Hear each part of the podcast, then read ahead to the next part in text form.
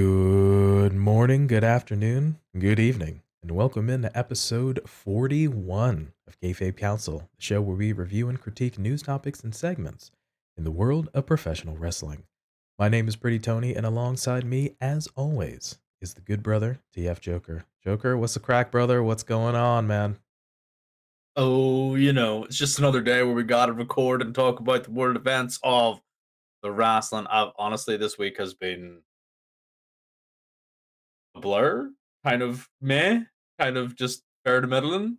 Nothing has really gone on in my life, and nothing has really gone on in the world of wrestling, in my opinion. Uh, so I mean, I don't know. This this work this this week has been a bit of a write off for me. That's fair. Sometimes no news is good news when nothing sort of happens. eh, We always kind of fear for those big eventful things that are usually stressful. But yeah, for the most part, like we were talking about earlier this week, that both AEW is building up towards the revolution, which we are talking about today, and WWE is kind of in this slightly elongated build towards WrestleMania. So not a huge amount of things happening, but you know, we're gonna get there. Yeah, it's just kind of wish it was already April, and then that kind of just gets rid of March. So just wish there was something to do in March, something maybe to talk about, something that maybe wasn't rehash of old material and stuff we did months ago. But AEW's there. Hey man, so if you're gonna run it back, we got to put a fresh coat of paint on it so that folks are interested and it has a new spin. If this indeed is going to talk about at least a couple rematches on the card upcoming. I mean, a fresh coat of paint would really kind of just be, you know, the same matches but different people. You know, like if it was stipulation matches. But this is legitimately the same matches with the same people. There's no stipulations. They're there's they're still happening, and we're we're still not really caring about the outcomes of these matches. Like, why are they happening? You care like what what are you doing? Did you get a little bit get a little bit confused? This, is- this isn't Ring of Honor, you know, dude. This, this is this is AEW. This is your big boy show. Well, certainly some of these things are garnering interest to varying degrees, and like we mentioned, we'll get into our thoughts and uh, opinions on how the build is going and just our overall impressions of the match. If folks want to see it, if they're invested, if they're bought in, if we can say. But yeah, well, uh, that's what we'll take a look for to today. All right, as a reminder, you can find us in video form at youtube.com slash kayfabe kouncil and in audio form wherever you get your podcasts from. On this week's episode, we look at the build to AEW Revolution, Revolution, Revolution. Shout out to the band Tantric. If you know, you know. But yes, like we said, we're going to look at the build to AEW Revolution. We're going to be looking at just the matches themselves, give a little bit of insight on how we got there, thoughts, impressions on the matches. So, all right. So, with that, coming up first. Like we said, the build to AEW Revolution. So, we have one pre show match announced here, announced on this past week's episode of AEW Rampage. Mark Briscoe is backstage doing an interview and mentions that the most recent casino battle royale to fill the last spot in the tag team match. Mark was looking to kind of join in and he was getting excited and tried to run out to the ring and find his brother Jay, but Mark mentions that Jay's upstairs with the with the big man. So what he did end up finding was smart Mark Sterling and his a bunch of hooligans, Tony Nese, Josh Woods, and Arya Daivari. So in lieu of that, Mark ended up finding some backup in some other brothers, the Lucha brothers themselves, Penta and Rey, and essentially they challenged the varsity athletes and Arya Daivari. So this sets up the match for the pre-show. Joker. Mark Briscoe is always an interesting promo and just for some of the folks that have gotten to see more recently, just sort of a, a fun person to kind of just watch the controlled chaos that he is. But with this being a rather short build, just announced on Rampage, Mark Briscoe and the Lucha Brothers in a six man tag versus Arya Daivari and Josh Woods and Tony Nese. Is this uh, is this something that you're looking forward to? Is this something that kind of just piqued your interest? Honestly, 5 of the 6 competitors in this match, I really like. I like Mark Briscoe. Like, I think, like you said, he's been really fun to uh, to witness on AEW TV the last few weeks. Uh, having gotten a, a cursory uh, glance into what he's done before, even with his brother Jay, like it always felt like felt like Jay was the uh, was the mouthpiece for the two. Although um, Mark always had words to say, and he always made me smile, regardless of what he said. Um, so it was it was lovely to hear him actually say, you know, to, to the effect of the words like his, his brothers his brothers upstairs essentially, um, and that you know he, he still has friends, whatever have you. Uh, I love the Lucha Bros. We've seen them in so many good matches. I'm a big fan of Josh Woods after seeing him uh, at the first TK sponsored uh, Ring of Honor pay per view uh, under the Ring of Honor Pure rules. I thought he was fantastic there. And Tony Nese is just Tony Nese. He's a big slab of a human being who looks absolutely amazing. The only one I'd hear from for me is Ari Daivari. Kind of like, okay, buddy, what are you going to do in this match? Because I feel like you're the one that's about to get completely crushed. No build. It's going to be a fun match. Uh, I, I, I genuinely think that this is one of those matches where you go, Mark Briscoe and the Lucha Bros going to take this easily, and it's just going to be fun. There's going to be some big hits. There's going to be uh, some some fun spots. Uh, yeah, it's there's there's nothing too special about this. Yeah, even though this one is on the pre-show, it gives me a little bit of those vibes from WCW. How on their pay-per-views they would start off with a high intensity hot match, sometimes a cruiserweight match. And you have the likes of the Lucha Bros, you got Mark in there. It's just kind of fun to watch. Like you mentioned, you got Tony Nese and Josh Woods, and, and Arya Daivari is no one to slouch on. So regardless, this is going to be a crazy kind of just fun, high intensity match, at least to start off the pre show leading into the main show. So, yeah, I'm in agreement. It's just going to be fun to watch, even though it doesn't have a ton of build. But yeah, I might tend to agree. The uh, Lucha Brothers and Mark Briscoe probably going to take this one for sure. All right. Let us know what you thought about this particular matchup upcoming. All right, so as we get into the main card itself, the first match we're going to talk about is Christian Cage versus Jungle Boy Jack Perry and what is being billed as a final burial match. How did we get here?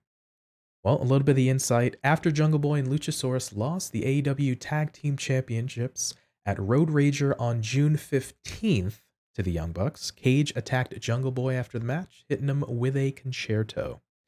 The two would then face off in a match at All Out in September.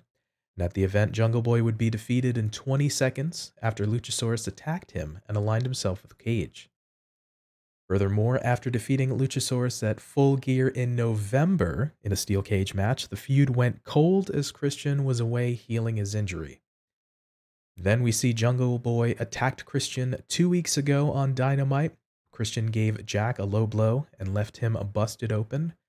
And finally, on this past week, while Christian was cutting a promo in the ring challenging Jack, Jungle Boy was shown in a vignette saying he wants to bury Christian Cage, setting up this match.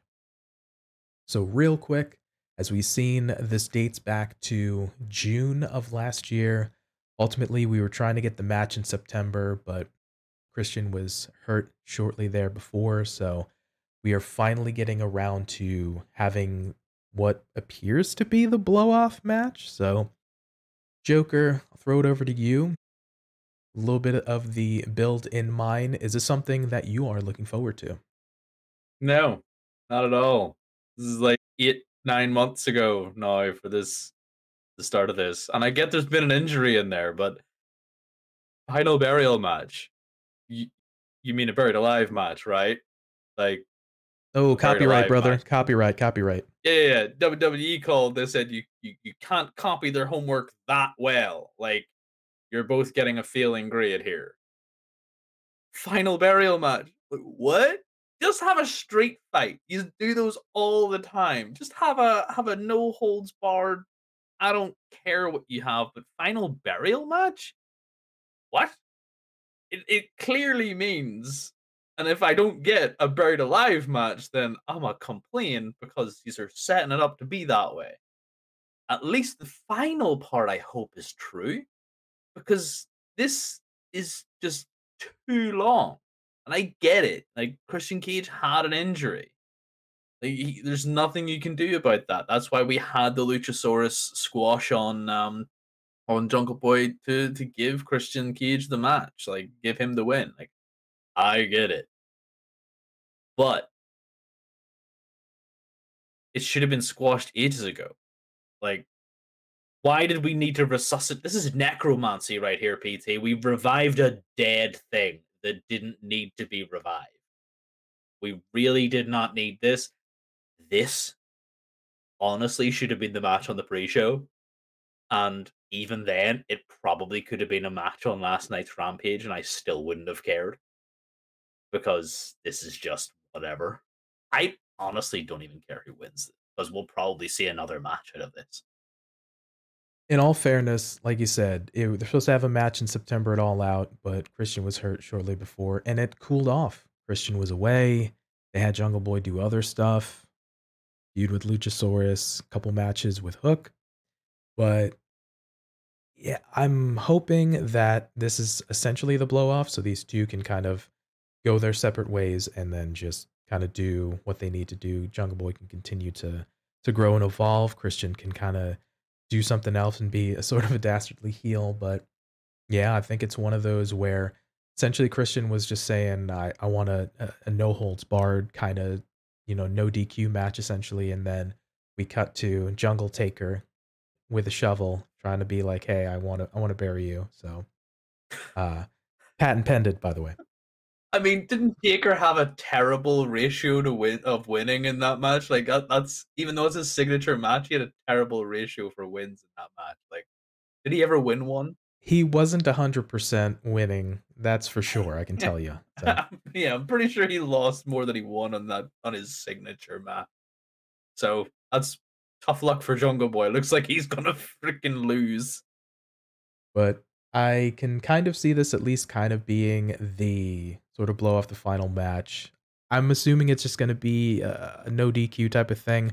I don't even know. They're calling it a final burial. I don't know if they're going to have some gimmickry with, you know, a plot and they're going to do some offsite shooting and vignette thing where they kind of go to like a graveyard gimmick, but I I at least see this just being a no holds barred match.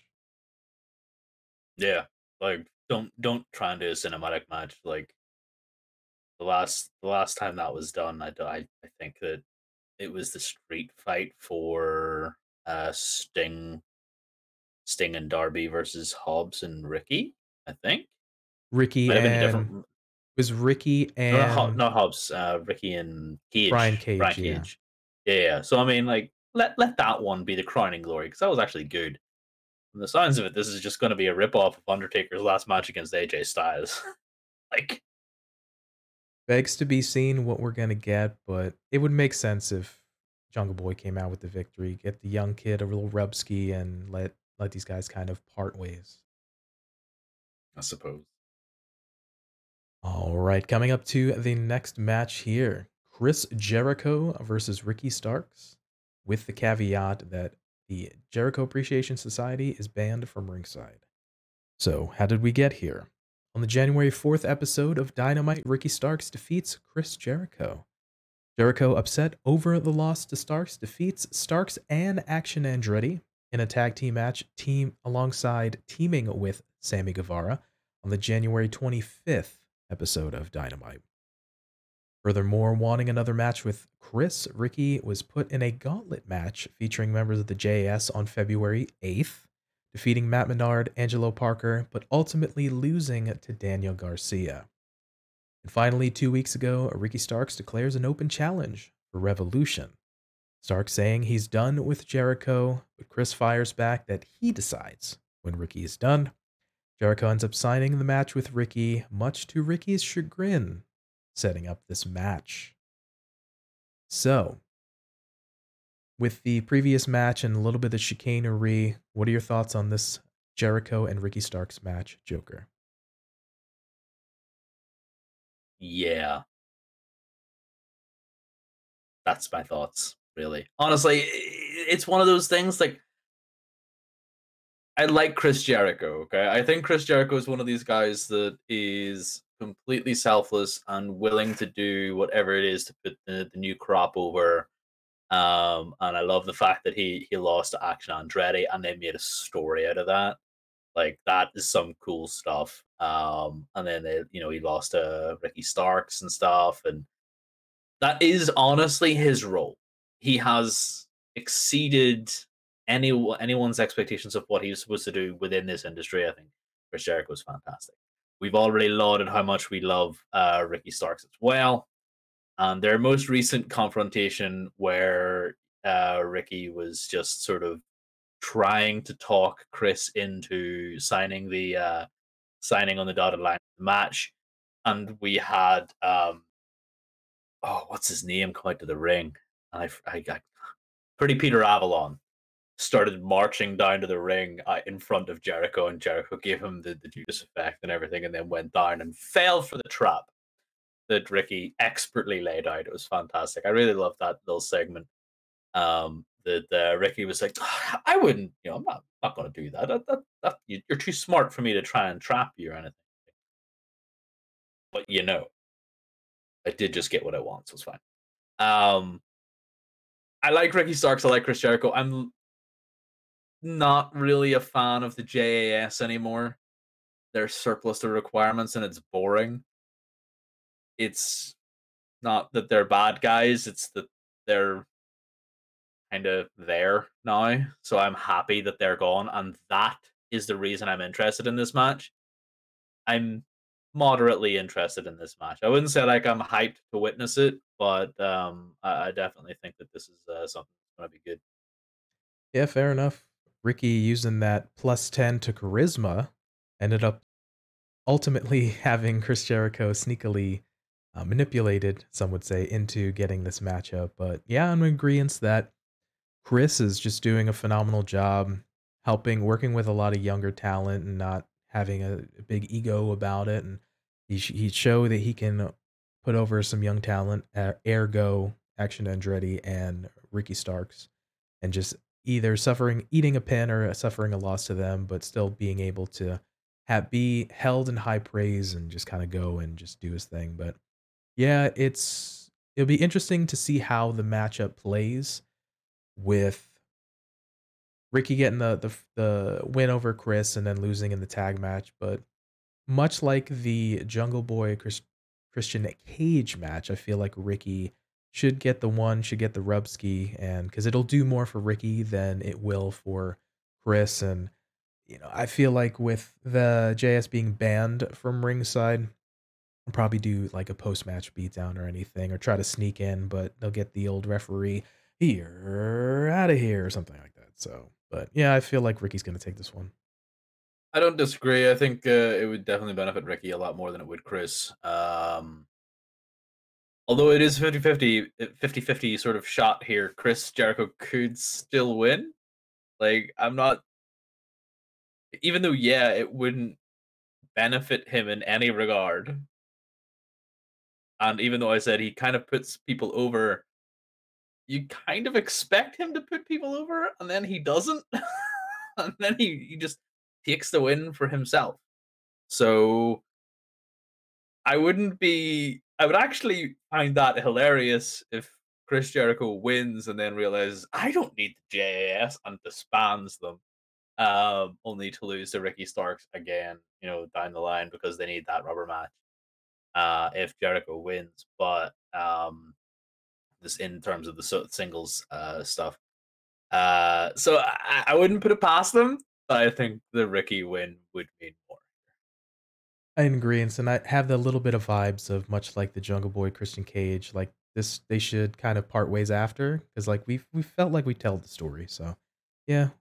But it'll be it'll be interesting. Ricky's like Ricky's a beast, and they they'll just both be having a little bit of that sports entertainment and showing off. So I, it'll probably be a fun match. It is definitely the one thing I would criticize Chris Jericho sort of storylines for in AW. They go on slightly longer than you expect them to. Nope. There's still the final act. Oh, wait. No, another act after that. In a three act story, we're up to act five. There you go. So pretty much, yeah, yeah, yeah. All right. All right. Well, let us know down below what your thoughts are on the match. All right, coming up to the next one here The Elite, Kenny Omega, Matt Jackson, and Nick Jackson, the Young Bucks, versus the House of Black, Malachi Black, Brody King, and Buddy Matthews for the Trios World Championship. So, how did we get here? After being suspended and stripped of the Trios Championship for Brawl Out, the backstage incident at All Out, the Elite made their return at full gear in November, a losing effort to a Death Triangle for the Trios Championship. Subsequently, in a best of seven series between the Elite and Death Triangle, which spanned two months and culminated in a seventh and deciding match on January 11, 2023 edition of Dynamite, in a ladder match, the Elite would win the match and the series 4 to 3, and ultimately their second Trios Championship. For the last couple weeks, the House of Blacks have been cutting promos seemingly aimed at the Elite and then ultimately, on this past week episode of Dynamite, the House of Black jumped the Elite from behind, claiming the physical titles, and then challenging them officially later in the night. So that is how we got here. Little bit of a different kind of build. It's been a little bit more in a promo or sort of not face to face. But, Joker, thoughts on the match? I really, really liked that best seven. I thought that was some good stuff, and we we commented on that uh, a lot about uh, you know people who thought the elite who thought the elite weren't going to win and all this here. It's like we, we kind of knew from from the first game, as they called it, because they they essentially called them games. We knew from the first game who was going to win. It was just how we got there and how interesting it was, and they did a very good job on on keeping that entertaining. Um, but they entertained us through matches there. This has been very different. And I don't know if I like it because the House of Black contains three really good athletes, two of which I was a big fan of before AEW, and you know Mr. Brody King, who is uh, is, just uh, the big beast, Mr. Brody King, kind of uh, the enforcer, a man who should not move like that for his size, uh, is actually terrifying, even more so than um, than uh, than the other two. It's just kind of like, wow, how have we fumbled the ball on these three so hard? So while I'm not really hot on the build to this. The six guys in this match are so good that I cannot wait to see Buddy Matthews versus Kenny Omega.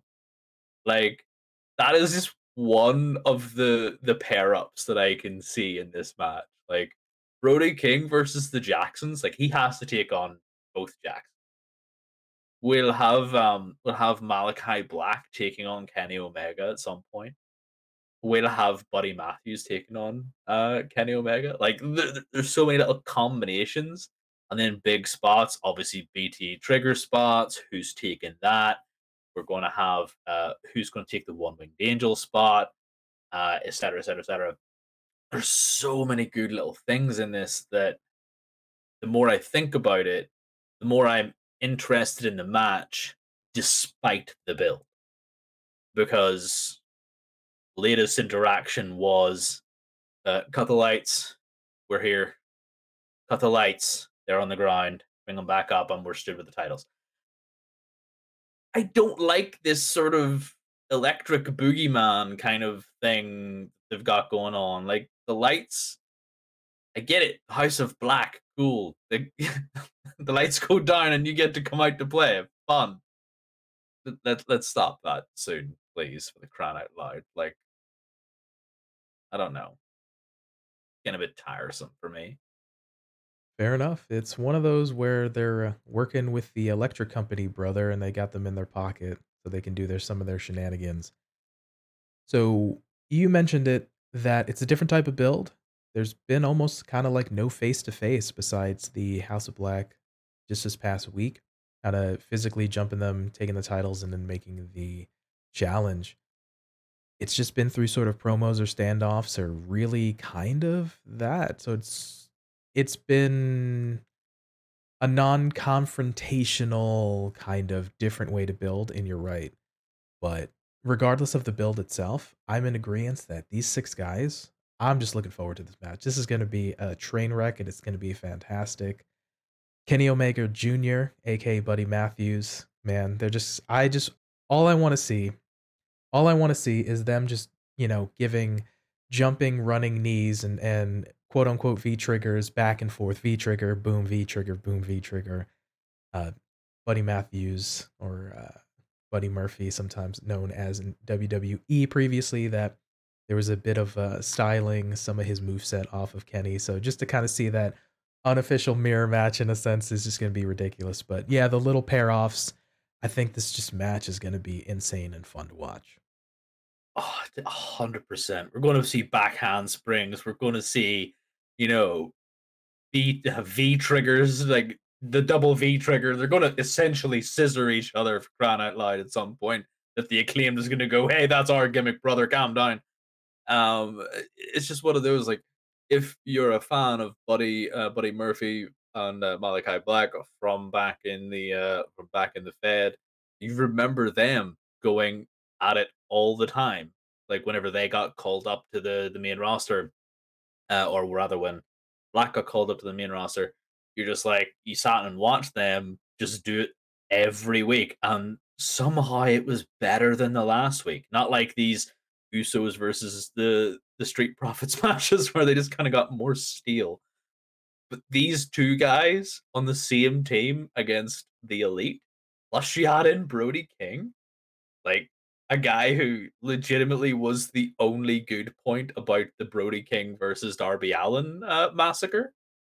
It just sort of writes itself. There's going to be high spots, and yes, if you have been a long time viewer, you know I hate spot fests, but Brody King is in there. So is Buddy Murphy. These two guys, while they actually can do big spots, still slap. They still do the big spots. They still wrestle. They still hurt people. Technically, so does Matt Jackson. Nick less so, but still, these guys know how to do it. And they know how to tell the story. Let's just hope that story is good. I'm in agreement. It's going to be a definitely a, hard hitting matchup potential for a match of the night contender. Honestly, for the uh, for the early predictions, but honestly, it would make sense for the elite to win. But I'm not gonna lie, I'd be okay if they change it up and have the House of Black take the titles. House of Black wins. Kenny's contract expires. He goes to WWE. There you go. Job done. All right, you heard it here first. Let us know what you, let us know what you think about the trios championship match. Yeah, not that prediction at the end. All right, the next matchup here we're going to look at is the AEW Women's World Championship. Champion Jamie Hayter taking on Saraya and Ruby Soho. How we got here Hayter has been the AEW Women's Champion since defeating Toni Storm at Full Gear in November. On January 11, 2023, on Dynamite, Saraya teamed up with Toni Storm in a losing effort to Dr. Britt Baker, DMD, and Jamie Hayter. Storm and Saraya subsequently tag together on February 3rd against the Renegade Twins.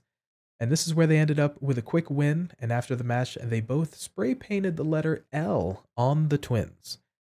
Subsequently, throughout the following week, spray paint became a signature tactic as they branded everyone not in alliance with them as losers. Ruby Soho, seemingly being caught in the middle between the homegrown talent represented by Hayter and Baker, and the Outsiders, championed by Saraya and Tony Storm, really caught in the middle, but only wants a shot at champion Jamie Hayter. That's all she did. She's not sort of picking a side in this quote unquote rivalry of such. And ultimately, two weeks later, Hayter challenges both women to a match at Revolution. So, interesting kind of build with this sort of rivalry of homegrown versus sort of outsiders, if you will. But honestly, I like the nature of Hayter just saying, you know what, like, I'm just going to challenge you both and let's do it at Revolution. So, Joker, what are your thoughts on the build and this matchup? So I was just taking a sip of my Haterade. Um, because Jimmy Hayter is is just freaking amazing. Okay, Jimmy Hayter is my women's champion, and she's the freaking best. Like, there's no way anyone can ever deny that so far Jimmy Hayter has been the best women's champion in AEW. And it's through it's through circumstances of other other ladies in on the roster that, that she's kind of gotten there.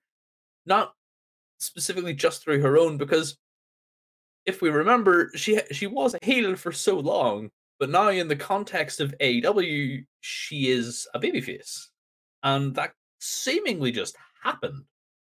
And it's the same with Britt Baker, who we know as the big bad. Like she was a terrorizing force in AEW with uh with Jamie and Rebel or Reba. I forget which one it is all the time.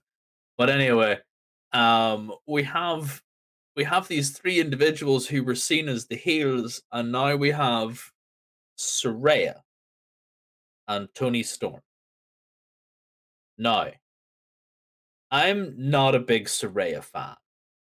I mentioned before, whenever she re-debuted, that I really enjoyed the pop and the fact that she got she got flowers and stuff, and then everybody loved the fact that she came back. But I don't get it. Like, if somebody could explain to me what she's meant to be doing, that'd be great. Because currently, I don't get why she has just immediately went from right there. This is my house. It's homegrown versus the in, the outsiders. I was going to say the invaders, but it, essentially it is the invaders because the outsiders just doesn't sit well with me. Um, so it, the spray paint as well. What? What? Mate, what are you playing at? Will you wise up with that stuff? Do you have any idea how caustic that is, the skin? Do you have any idea how stupid it makes you look too? Spray painting on like you're Hogan back in the day trying to put NWO on somebody. Like, come on. It just looks stupid. And I, I don't get it. I honestly don't get it. But Ruby Soho being in here, love me some Ruby. Personally, I'm a bigger Willow Nightingale fan than a Ruby Soho fan. So I would like I would prefer to see Willow here. But that's just me. I really like the fact that this is going to be a two on one for a while, and then we're going to get a Jamie Hayter versus Ruby Soho match um, for about five minutes, and then we'll have probably Jamie roll up Saraya because Jamie's not losing this match. If Jamie loses this match, she's not taking the pin for one, and she gets the title right back real quick. Because no, don't take the title off her. Also, may I add, this is the only women's match on this card. Why? So a lot a lot of things to unpack. I'll address sort of your last question there, this being the only women's match. With we mentioned cuz there's an hour dedicated to the main event which we'll get into a little later. So I mean th- that whole segment will probably be like an hour 20 or so roughly. So you're already kind of, you know, working with kind of less time if you want to keep it 4 hours or so. But I think it's one of those where I think we haven't seen Jade in like a week or maybe a week and a half or so. So could we have put just a random squash match on the card?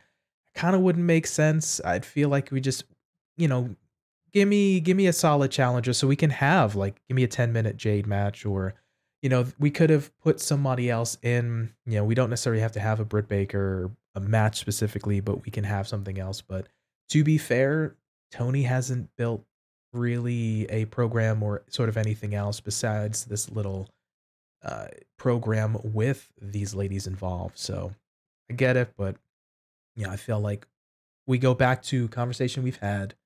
Tony can do better with the women's division.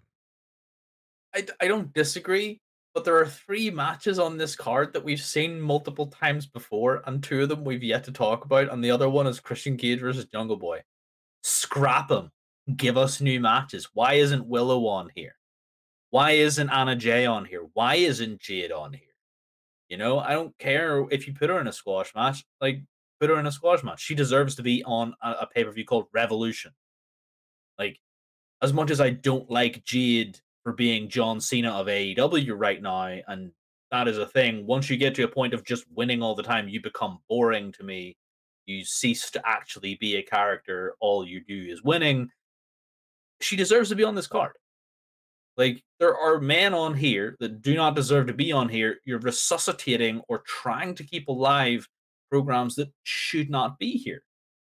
So I appreciate that he has only had time, which sounds really crap, to have a really good match in Jamie Hayter, Saraya Ruby Soho. But there are plenty of other women on here, uh, on the company's books that deserve to be in this in this uh, thing. And that's all I want to really want to say about it. I know I know I kind of sidetracked us there, but I just feel like there there should have been a bit of a better representation. I'm in agreement that we can Tony can absolutely do better and we can have more women's matches regardless of who's in a match. If you make me if you build it up and you make me want to see it, then it makes sense. That's all I'll say regardless of who's in there. So, can we do better? 100%. That's a that's a hole that we can kind of fill with with better intentions and more work put into that. But in terms of this matchup real quick, the nature of Hayter and by proxy Baker just becoming natural baby faces and just kind of because they're popular and stuff like that, it happened natural. So I think it's fantastic. Obviously, Hayter's getting on with her just popularity of having really good matches, and she doesn't get a ton of promo time, but the more recently she's shown that she can just be fun and engaging in the in the limited promo time that she has. So definitely gets over with the fans. And I likewise am a little confused on so that match in January where Saraya and Toni lost to Baker and Hayter, and they just kind of got, I guess, frustrated. And now they're just like, well, now we're we're gonna do this kind of beautiful people DNA type of thing where we're just gonna spray paint and be these kind of you know, kind of heels like that, sort of interesting. It seemed kind of ham-fisted, but you know, it's it's something to do. We'll see if it works kind of going down the road. I'm a little conflicted about their really the resolution to kind of this is where we want to go with it or this is how we ended up. But regardless, Hayter, Saraya, Ruby Soho, kind of being caught in the middle between this two things. I kind of like she's like, no, I'm not gonna pick a side. I'm just do me. I just want the championship. I'm not getting involved with this bollocks. So I appreciated that from there. But I'm and agree with you that I feel like Hayter's just gonna Hayter's gonna retain. Doesn't make sense to kind of take it off of her now. If by hook or by crook that she does lose the belt, like you mentioned, she's not gonna take the pin. So, but yeah, I feel like Hayter's gonna come away with the title here. Yeah, yeah, yeah, hundred percent. And I do appreciate the Ruby Soho stuff. Like, it, it's just I found a third option, so Yeah, you know, it'll, it'll it'll be good. I um, we've sort of went from a super wide a scope on the women's division to a narrow scope, and while it's not so great that we're not putting a lot of stuff on here, um, there is room to improve. Uh, still so let's just hope it happens. And um, yeah, obviously, Jimmy Hayter to win. agreed. We can always do better. We can always improve 100%. And we can do a lot more for our women's division everywhere.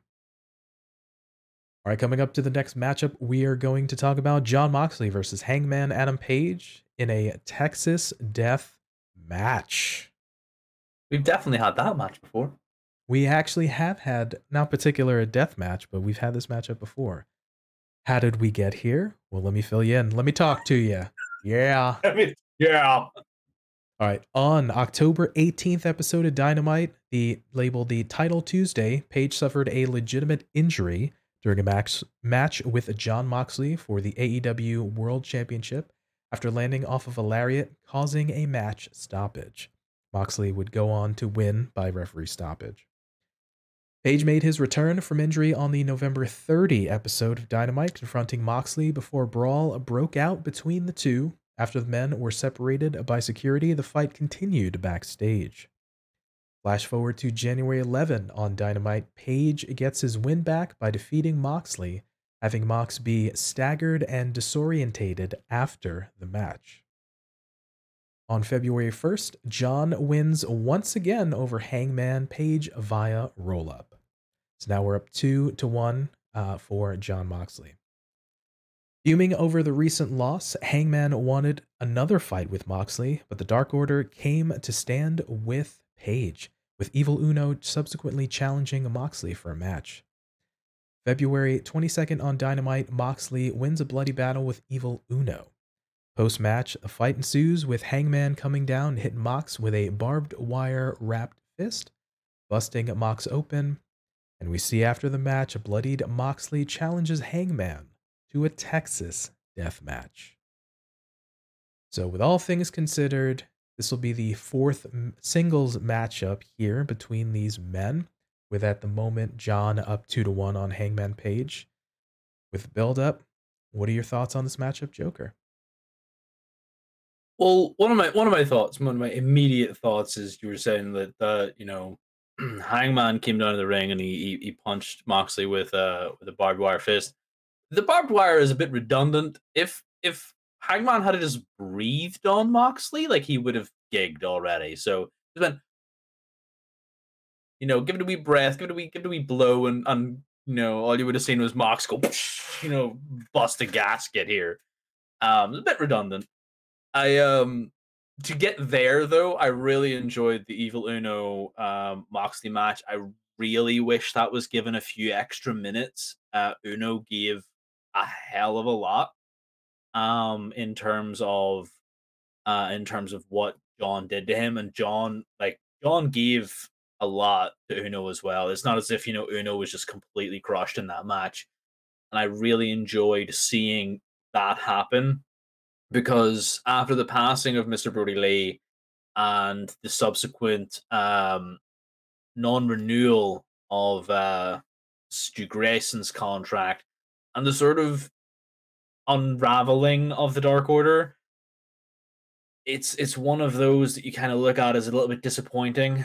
These three guys are the only ones that are left. Anna Jay is gone. We've got the you know the other guy that we don't talk about because he was he was angry to or he was mean to negative one. So you know he's off being um weird somewhere else. But you know it's one of those things that Evil Uno has perennially been one of my favorite characters and to see Moxley just beat up on him, and even even Hangman just sort of disrespect him in the week before that, where Uno and Uno and the guys came down and they were like, you know, politely, shush, please, you know, shush, give it a little shush, stop talking to me. I am going to talk right now to Mr. Moxley. Hangman, be quiet and stand there in your corner. Um, obviously, he said a little bit more harsh than I did, but you know. And I feel like that sort of dynamic was the only reason I'm semi excited for the match. Because I want to see the Dark Order by the side of Hangman. Like Moxley has the uh, the BCC. Yeah, I said that right, BCC. I had to question maybe I said the acronym wrong. anyway, because other than that little aspect, I don't care about this. Like the first instance, the first match, Hangman got legitimately knocked out. And while I was really aghast at seeing the fact that it was a referee stoppage. Like, no way! Like, what is this? You know, the random ending. And then you hear the story. I couldn't remember my son's name. Like, I was appalled that this had happened. Like, th- these guys were really safe. Jon is a very snug wrestler. We've heard it before. Um, and then they they sort of went back and forth, and I was like, okay, well, that's it. That that's there's no need for this anymore. They they're beating a dead horse.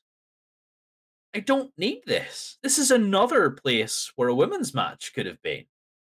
Because this could have been revitalized when Hangman wins the title again, or when Mox has his title reign for like the fourth time.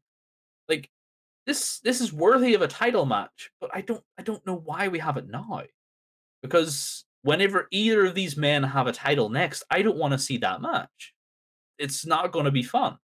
It's not going to be there's not going to be any expectation to it. It's not going to have a good build because we've seen it all before. Like, what are they going to rehash? Oh, you knocked me out and then I won. Ha ha ha. Now it's a best of seven instead of a best of five. Like, I don't know. Eh, other than the Evil Uno participation in this match, I haven't been very pleased with why this is still going on. There's a degree of because it's from October to now March, in the guts of three and change months, four months, that this is the fourth match. There's a little bit of the luster has come off of the the bloom has come off the rose in a sense because we've just we've seen them constantly going at it there now. So with this being the fourth match, I can understand it being a little like, all right, well, I've seen this before three other times type of thing. Now is a new twist to the Texas Death Match, so the no holds barred. We know it's going to be a fight, a hoss battle, bloody matchup, but I think it's one of those where the in agreement these guys need to split after this match. You gotta give them time. They gotta go their separate ways. Whatever the outcome is, you just you gotta you gotta change it up so that folks don't get stale on this. But yeah, I'm I'm Jones to see this. It's gonna be bloody battle. It's gonna be fun, but they they need to take a break.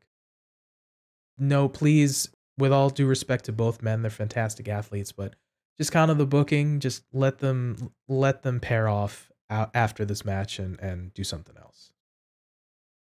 Hundred percent agree. Like this, this is just what's that like the second match then that I've said like just kind of feels like it's here just to fill out numbers. Like the time you you're spending on these two matches could be allocated to the elite match, the Jericho match, the uh, the Jamie Hayter match, the the you know one of the next two matches.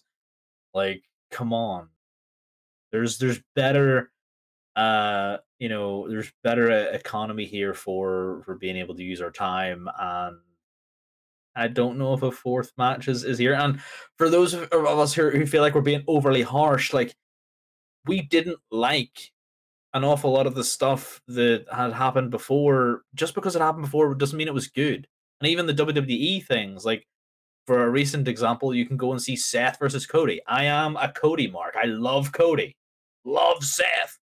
Hated the fact that they were on every single pay per view after WrestleMania until Cody got hurt. Hated the fact that that went on for three months. That was boring.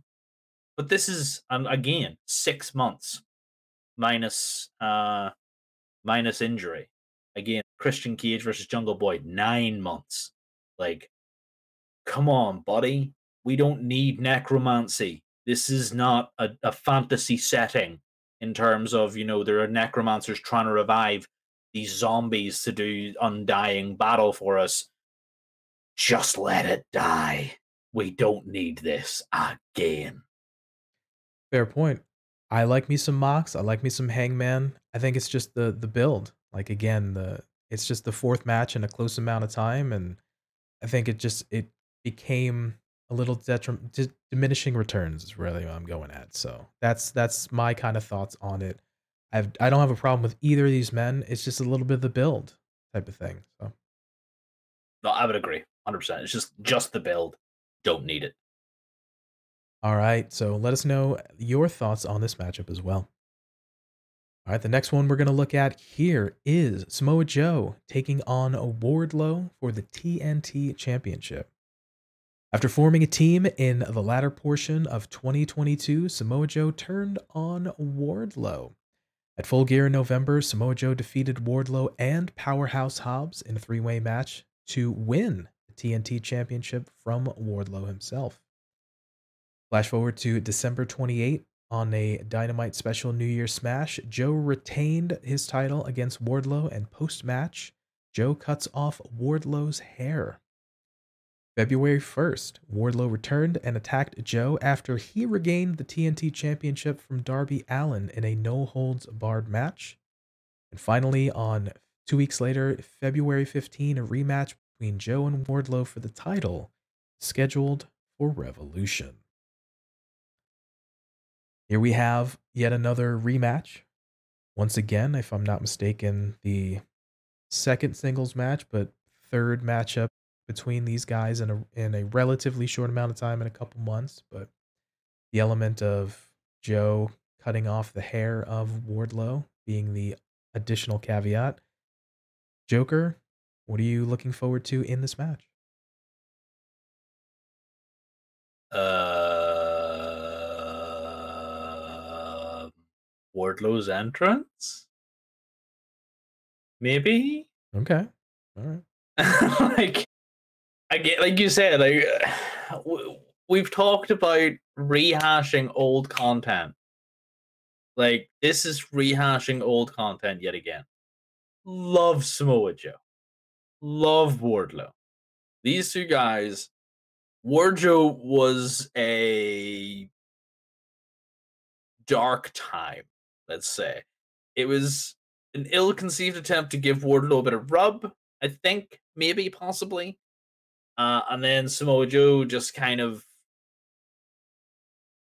he, he was just still Samoa Joe after that. Like he didn't go up in any standings, he didn't go down in any standings, he didn't gain anything, he didn't benefit, he didn't, you know, there's nothing there. Whereas Wardlow kind of slipped further and further into obscurity. If we go back even further than the beginning of this, if we remember uh, all the way back to when Wardlow versus MJF was a thing. Wardlow put MJF, laid him flat out, you know, had to get stretchered out. And then MJF came straight back in the next the next week and gave his impassioned promo about calling TK a mark and all this here. And then everything that was done after that detracted from Wardlow because Wardlow was seen to be beating up completely useless guys. Eventually went on to win the title, the TNT title, and had a very lackluster run.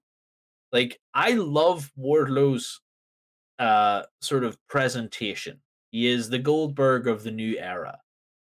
Except, you know, he can actually go.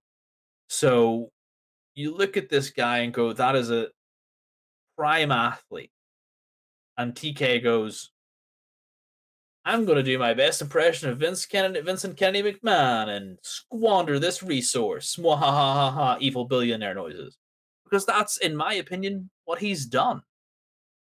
So now we're putting him up against Samoa Joe again?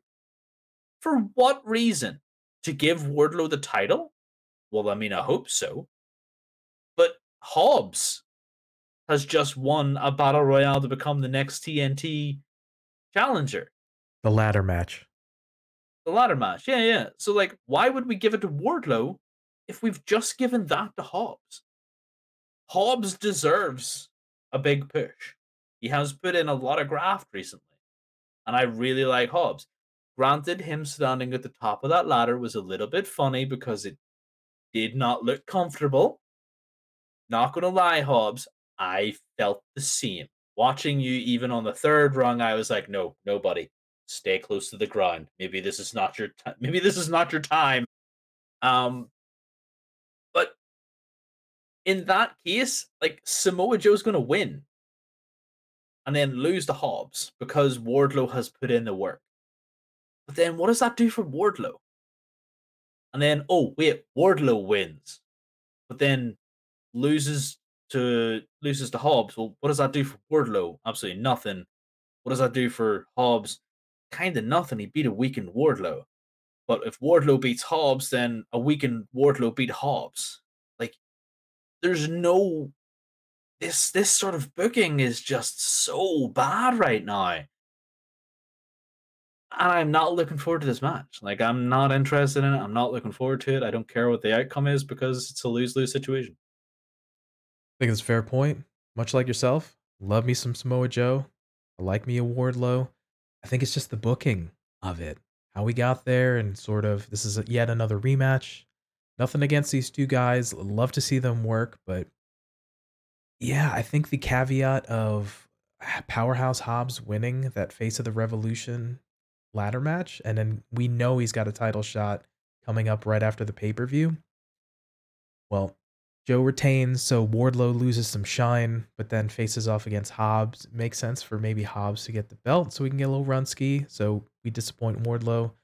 Or maybe Wardlow wins, but then Hobbs loses, so then that maybe doesn't hurt him, or Hobbs wins. You know, it, so it's it's a very kind of this is not the best situation for kind of these two fellas, but then Hobbs subsequently. So I'm I I'm gonna have fun watching the match, but I think it's more so the build of how we got there is a little bit lackluster. In all fairness, yeah, I mean it'll be it'll be fine for what it is, but I don't know. The outcome is whatever to me, honestly. It's a it's a tough spot for these guys, knowing that we have a title defense coming up against Hobbs. So yeah, it's a tough spot. And here's the worst. Here's the worst outcome. Samoa Joe beats both of them. Like, uh, why? And that's a very real outcome that could happen. Yeah, then Wardlow and Hobbs lose momentum. So exactly, just let Joe lose, and then try and put off the Hobbs match for as long as possible. like, please. Like I said, it's gonna be a fun match to watch, but it's just a tough situation for the kind of booking we got ourselves into. All right, the next matchup here, we're gonna look at the AEW Tag Team Championship match, four way for gonna see the Guns, Austin and Colten, taking on the acclaimed Bowens and Caster against Triple J, Jay Lethal, and Jeff Jarrett, and the team of pseudo best friends Orange Cassidy and Danhausen. How did we get here? Well, let me tell you. At the special Dynamite Championship Fight Night, February 8th, the Guns defeated the Acclaim to win the AEW Tag Team Championship. Following week, a three way match for the title was scheduled for Revolution between the Guns and the winners of a Revolution Tag Team Battle Royal and a Casino Tag Team Royale. But the match was changed to a four way after the Acclaimed invoked their rematch clause. February 22nd, Dynamite, Jay Lethal and Jeff Jarrett won the Revolution Tag Team Battle Royale and were added to the match. And this past week on Dynamite, March 1st, Orange Cassidy and Danhausen won the Tag Team Casino Battle Royale and were added to the match. So a little bit convoluted how we got there. Two battle royales, a little bit different style.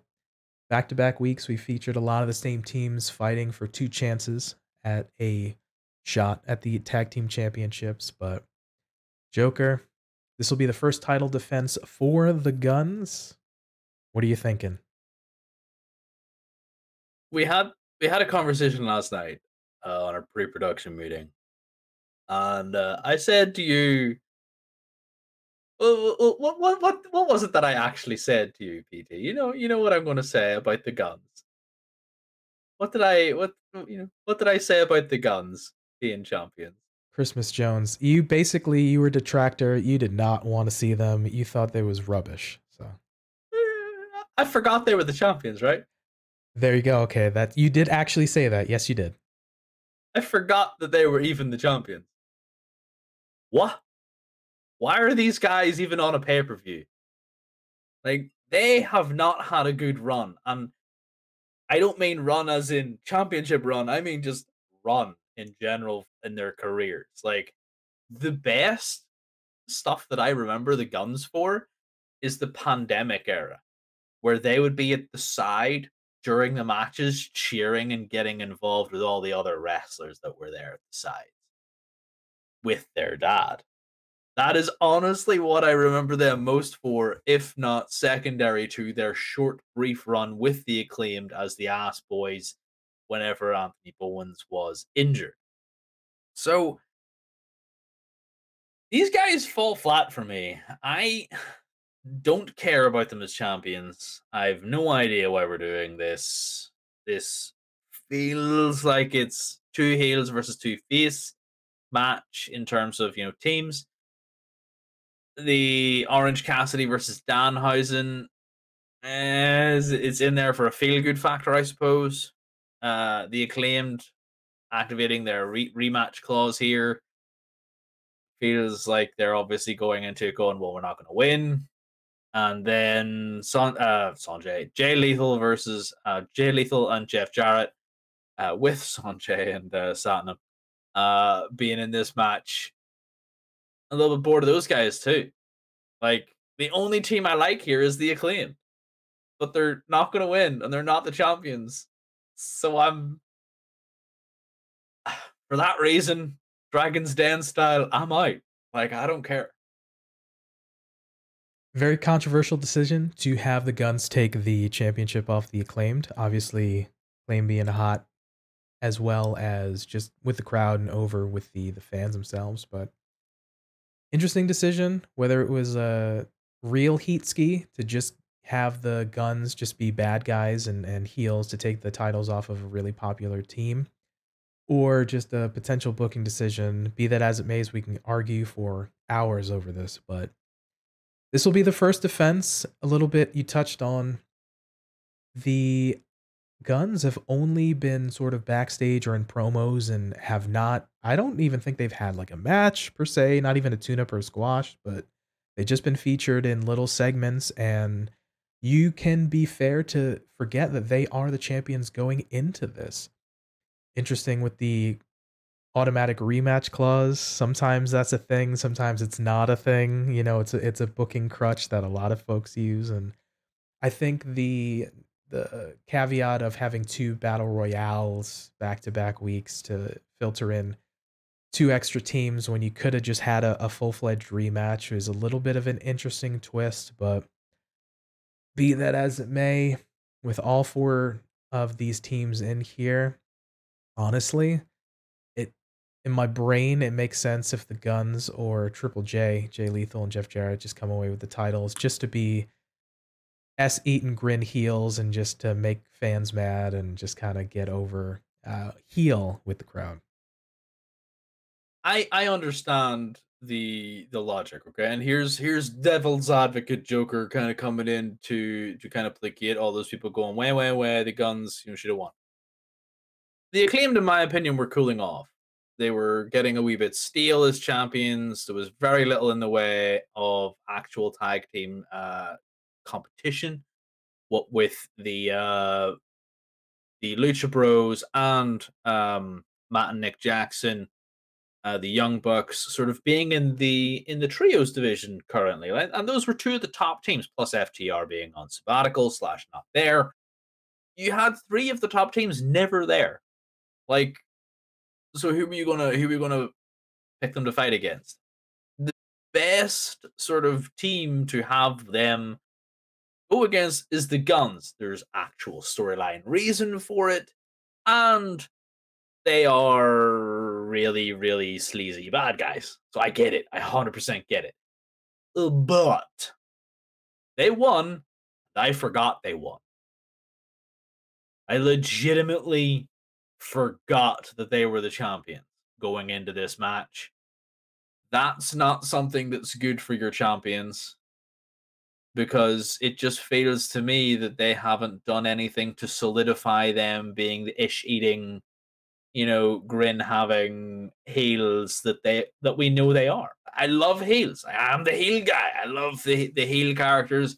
They do what people can't, you know, can't say or do the guns are just kids that are kind of claiming daddy issues and wah wah wah my daddy found two new kids so we're acting out wah wah wah wah wah like that is literally what i have here in terms of the motivation.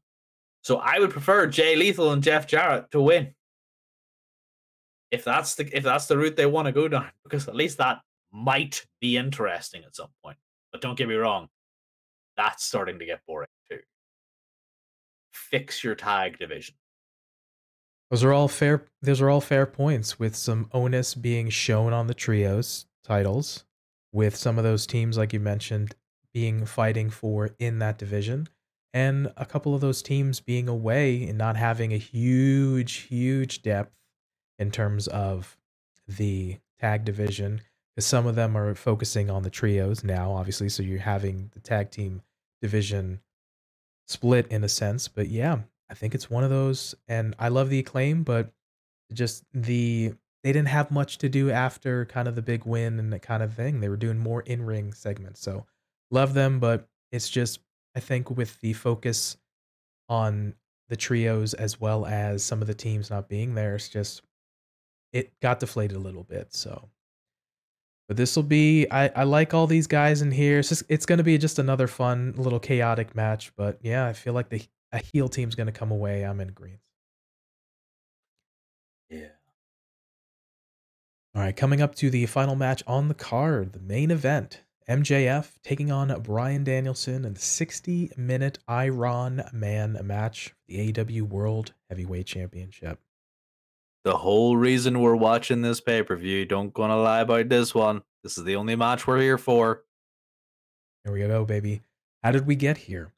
At Full Gear in November, MJF defeated Jon Moxley to win the AEW World Championship with the assistance from William Regal leader of the Blackpool Combat Club who betrayed Moxley. Two weeks later, MJF double crossed Regal and attacked his badly damaged neck with Regal's brass knuckles. This drew out and the ire of Bryan Danielson, another member of the BCC and one of Regal's proteges. MJF later stated that if Danielson wanted a title match against him at Revolution, he would have to win all of his singles matches in a one month period which Danielson agreed to on the condition that the match at the pay per view be a 60 minute Iron Man match. Danielson subsequently went on to defeat Konosuke Takeshita, Bandito, Brian Cage, and Timothy Thatcher before beating Rush on the February 8th episode Dynamite to make the World Championship match at Revolution official. Two weeks ago, February 22nd, episode of Dynamite MJF attacked Bryan personally, calling out his ungratefulness for his family and for putting wrestling first. This ended with a brawl, which had to be broken up by security and AEW officials, which MJF took too far when he targeted Danielson's kid.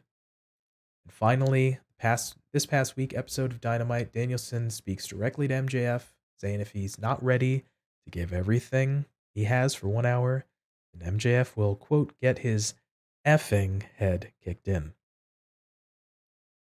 So, stemming back all the way from that Regal betrayal in November at Full Gear, leading up till now, this is the one a lot of folks are looking forward to. Joker, talk to me. I just really want to see MJF get his effing head kicked in. Honestly, I love MJF. I think he's fantastic couple of weeks ago I had criticisms for his uh for his promos. I can't deny it. Like I like what I like, I hate what I hate. I hate the whole you know rehashing this emotional turmoil BS. Um but yeah, like I really like the fact that MJF is doing what he said he would do. He is making his opponents jump through hoops just to fight him. He is going to have a reign of terror and that is what it is. Like it's not a reign of pleasure, ladies and gentlemen. He's meant to be this guy that is supposed to be annoying the heck out of you. And this is what the heel guy is. I've never forgotten that this guy's the champion. He's out every week telling me he's the champion. He's out telling me that this guy has to, you know, do a triple backflip just to get into the ring with him. Like, come on.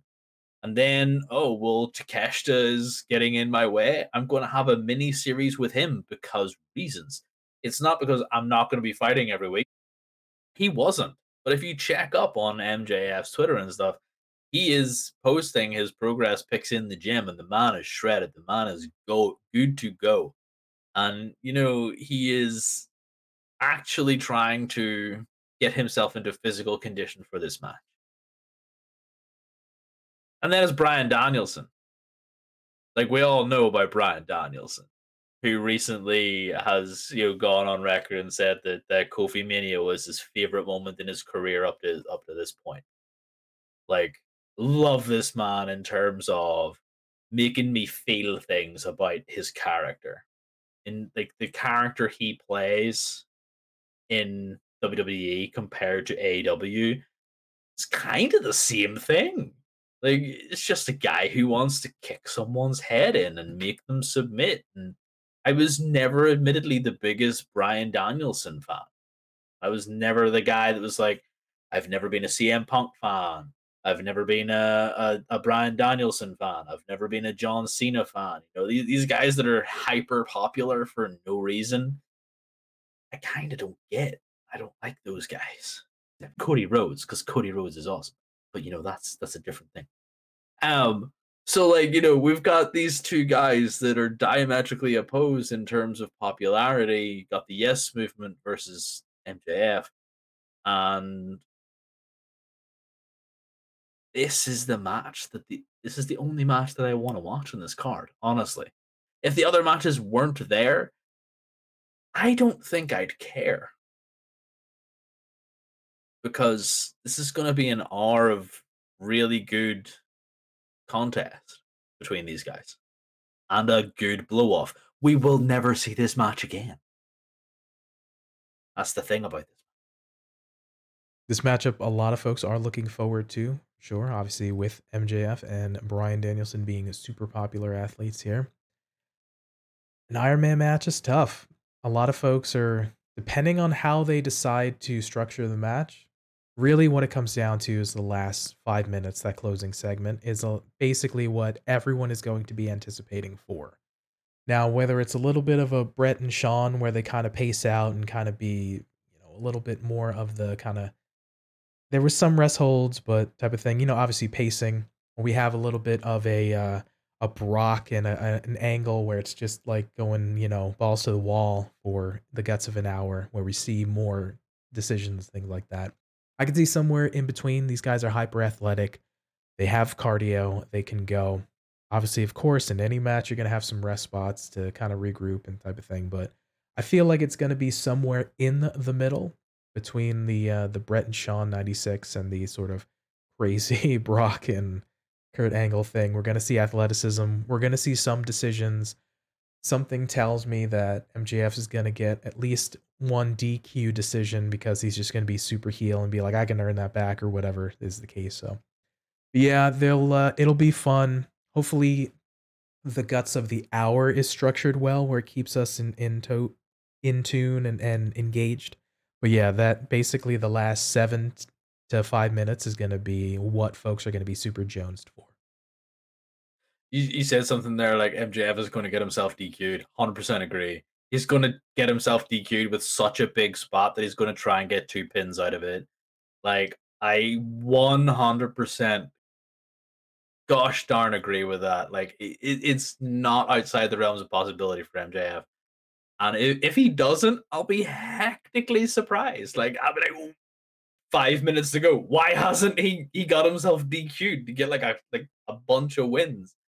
Um, so yeah, it, it's it's definitely something that's going to happen. Um, we're we're gonna we're gonna have a lot of fun with this match. I think. Uh, we may even have a couple of minutes where they don't touch at the start. You know, maybe uh, uh maybe sort of calling to the uh, Sami Roman match, say, look, we can do it too.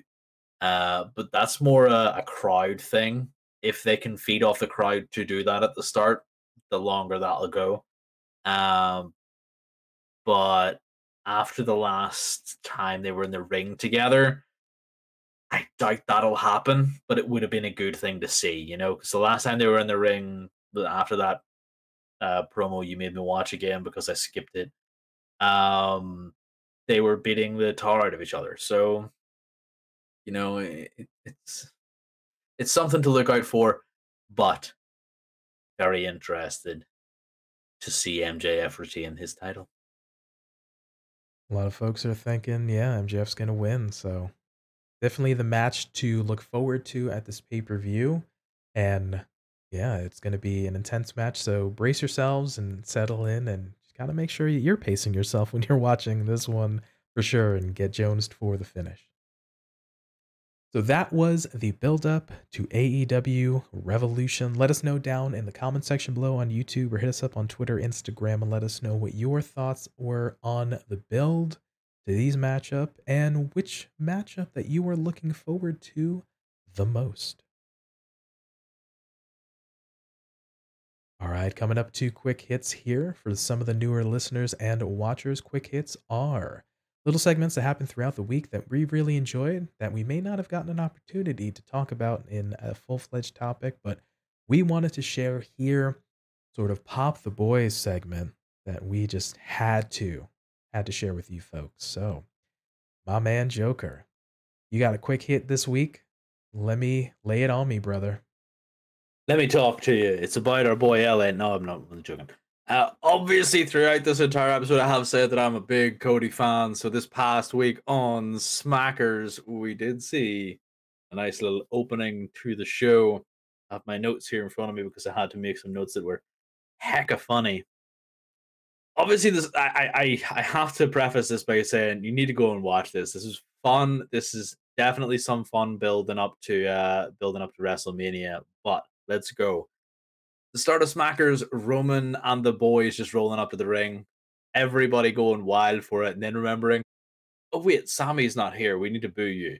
So that's what happened. Like everybody popped big for Roman and the boys. and Then all you hear is the kind of like, oh, deflation happened. Like that that that sad balloon noise. Obviously, Jey is still missing, and it's just them walking to the ring with Solo, Jimmy, the Wise Man, Roman standard fare. Takes him a couple of minutes, as we all know. And Roman only has a couple of words. He says, Washington, D.C., acknowledge me. And the chorus of boos just ring out right before adrenaline begins to appear in everyone's souls. And now we can have the show finally start because Cody Rhodes is coming to the ring, okay?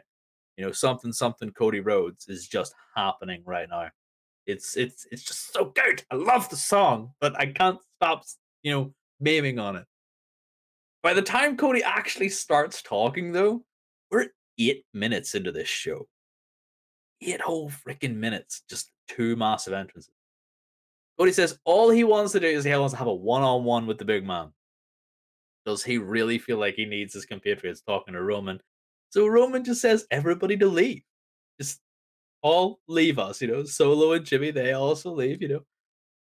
And then Roman's like, You're not gonna like this. And he just drops the belts right in front of him. Like, fair enough.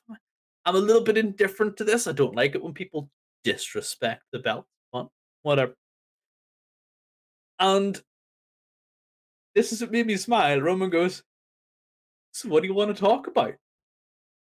Like, yes, he watches the product. He gets what Cody's about. He knows what he says. And then you see Cody crack out smile. It's so good. I love to see it.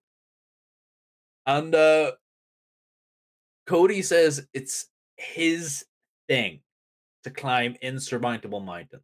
Roman is this insurmountable challenge for an awful lot of an awful lot of people. And he references the fact that he's been Randy's protege.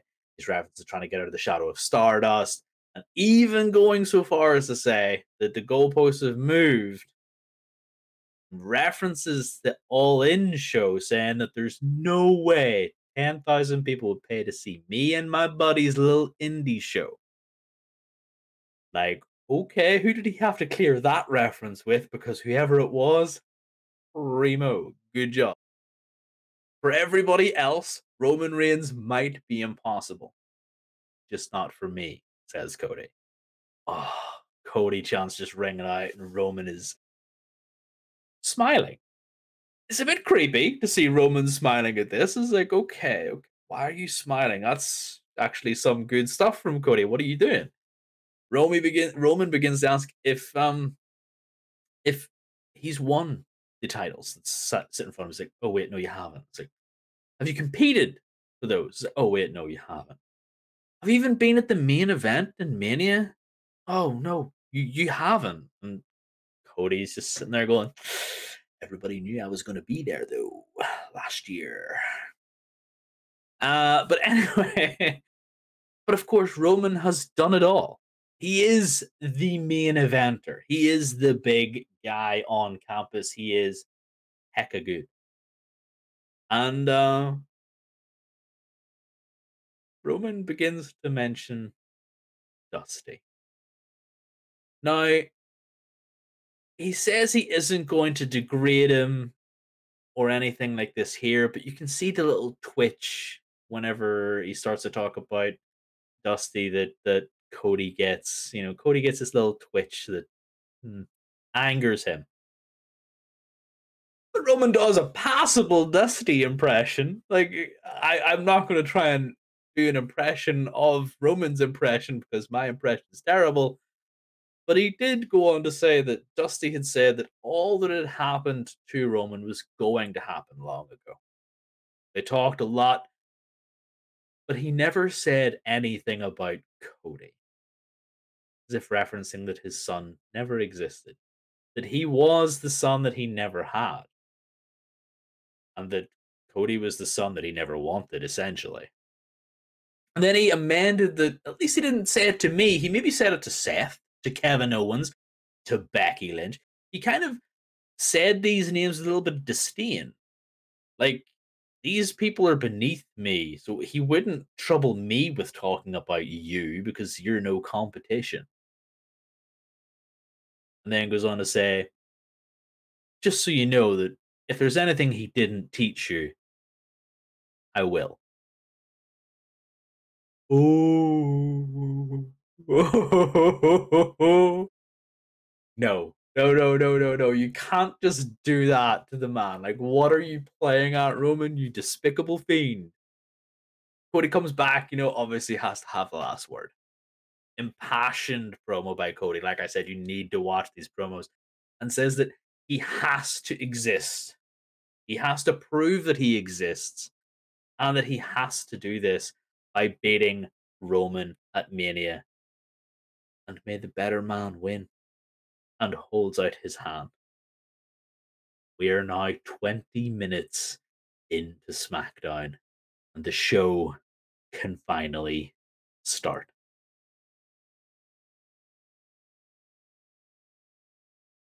That was such an intense promo. I obviously watched the show first, but once I saw that, I was like, "Up, oh, Joker, my brother. This is all this has Joker written all over it, my guy.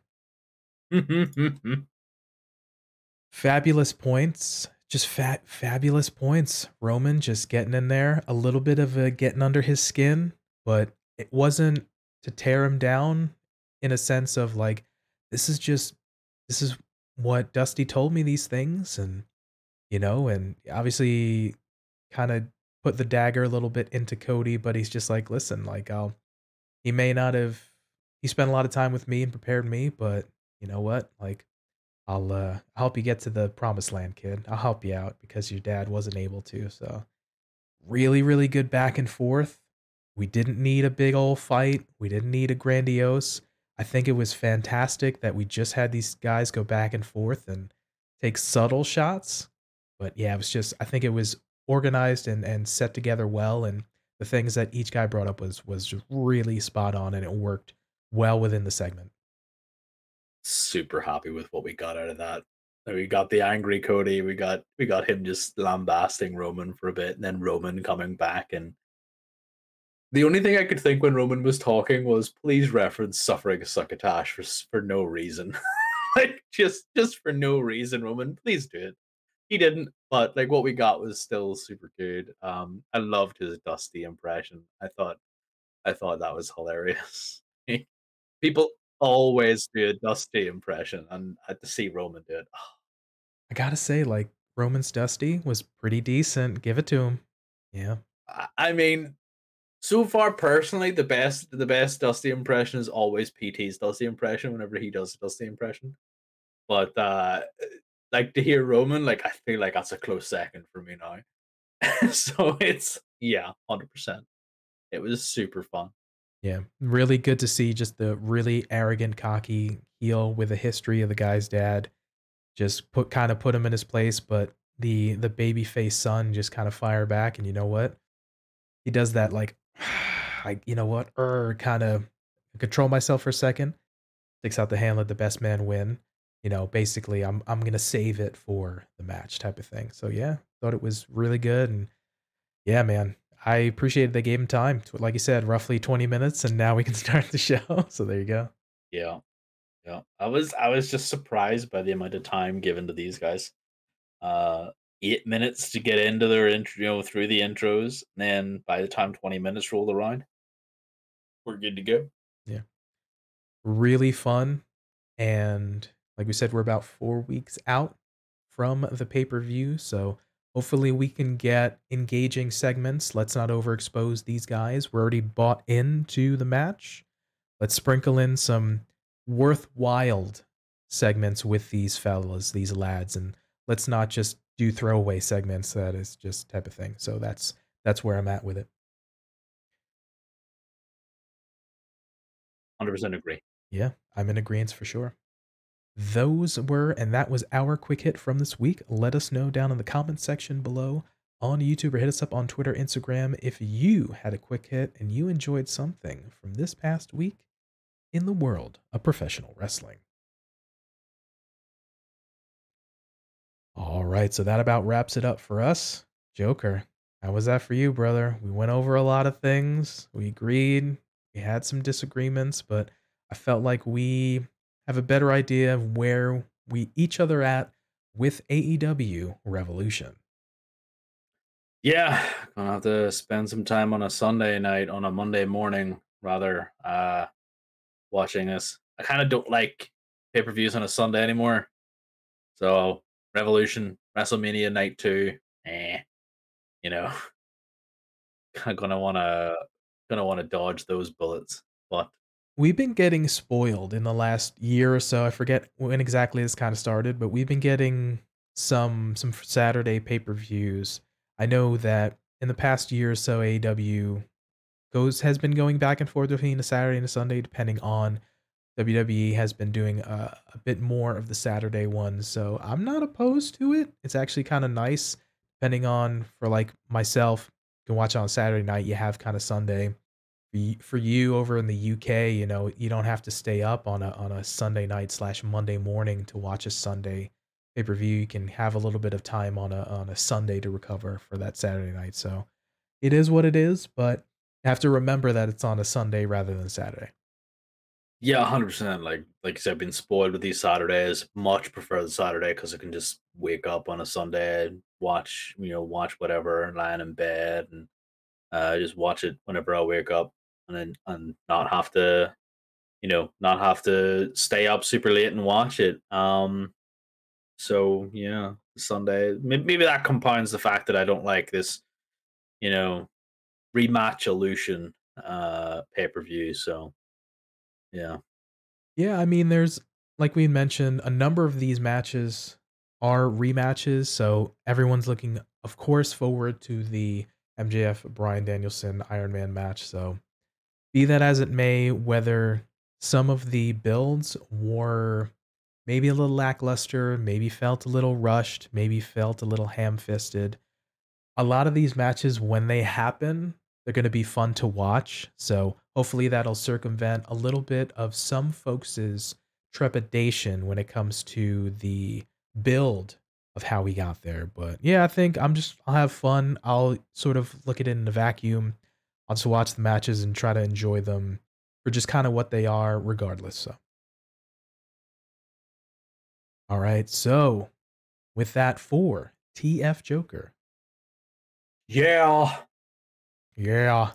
And for me, Pretty Tony, we thank you for your time, letting us be a part of your day. And remember, be good to yourself, be good to each other, and we will catch you next time. Peace.